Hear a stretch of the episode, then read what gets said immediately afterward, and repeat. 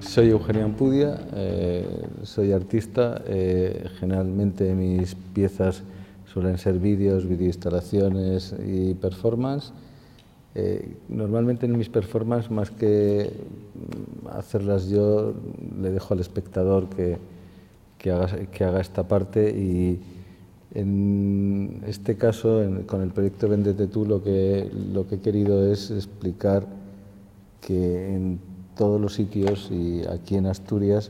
hay gente que tiene ideas sobre la sociedad en la que vive y cómo eh, desarrolla esas ideas mm, y qué caminos tiene para poder llegar a los demás con esas ideas. Al final hemos eh, seleccionado a 22 personas con 22 proyectos bastante personales, algunos eh, muy comunes como los del flash mob, pero interesantes porque son los únicos que lo hacen, otros realmente absurdos, pero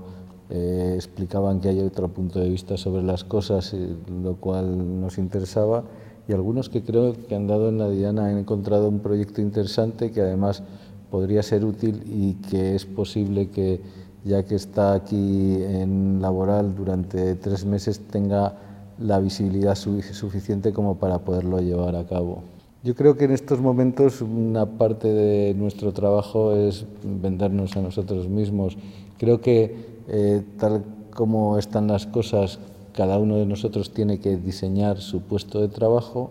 para eso tiene que contar con sus habilidades y sus experiencias y dentro de estas habilidades es forzoso que esté eh, la de saber venderse, saber cómo eh, hacer para que un proyecto que es una idea se convierta en una realidad, se convierta en una posibilidad. Nos lo habíamos planteado seriamente lo de que mm, se haga un seguimiento de, de todos estos proyectos, saber cuáles de ellos se, se llevan a cabo, cuáles de ellos han tenido eh, más posibilidades de, gracias a la visibilidad que les ha dado laboral y espero que en algún momento vayan llegando a mi mail eh, explicaciones sobre esto. ¿no? Estoy seguro de que tanto Ana como Patricia se ocuparán de que, de que esas cosas eh, lleguen. ¿no?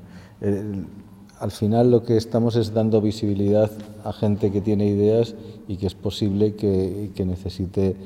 un sistema relacional este centro de arte es un sistema relacional sin duda.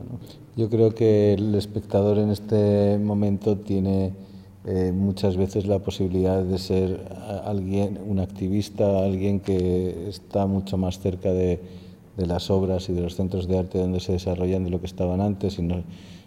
ten en cuenta que a lo largo de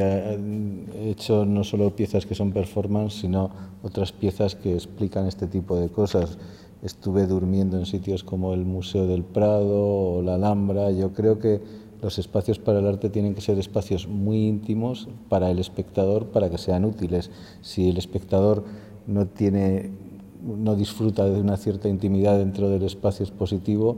eh, no es su sitio y si no es su sitio es posible que la cabeza no la tenga en el sitio adecuado para recibir el mensaje de los artistas.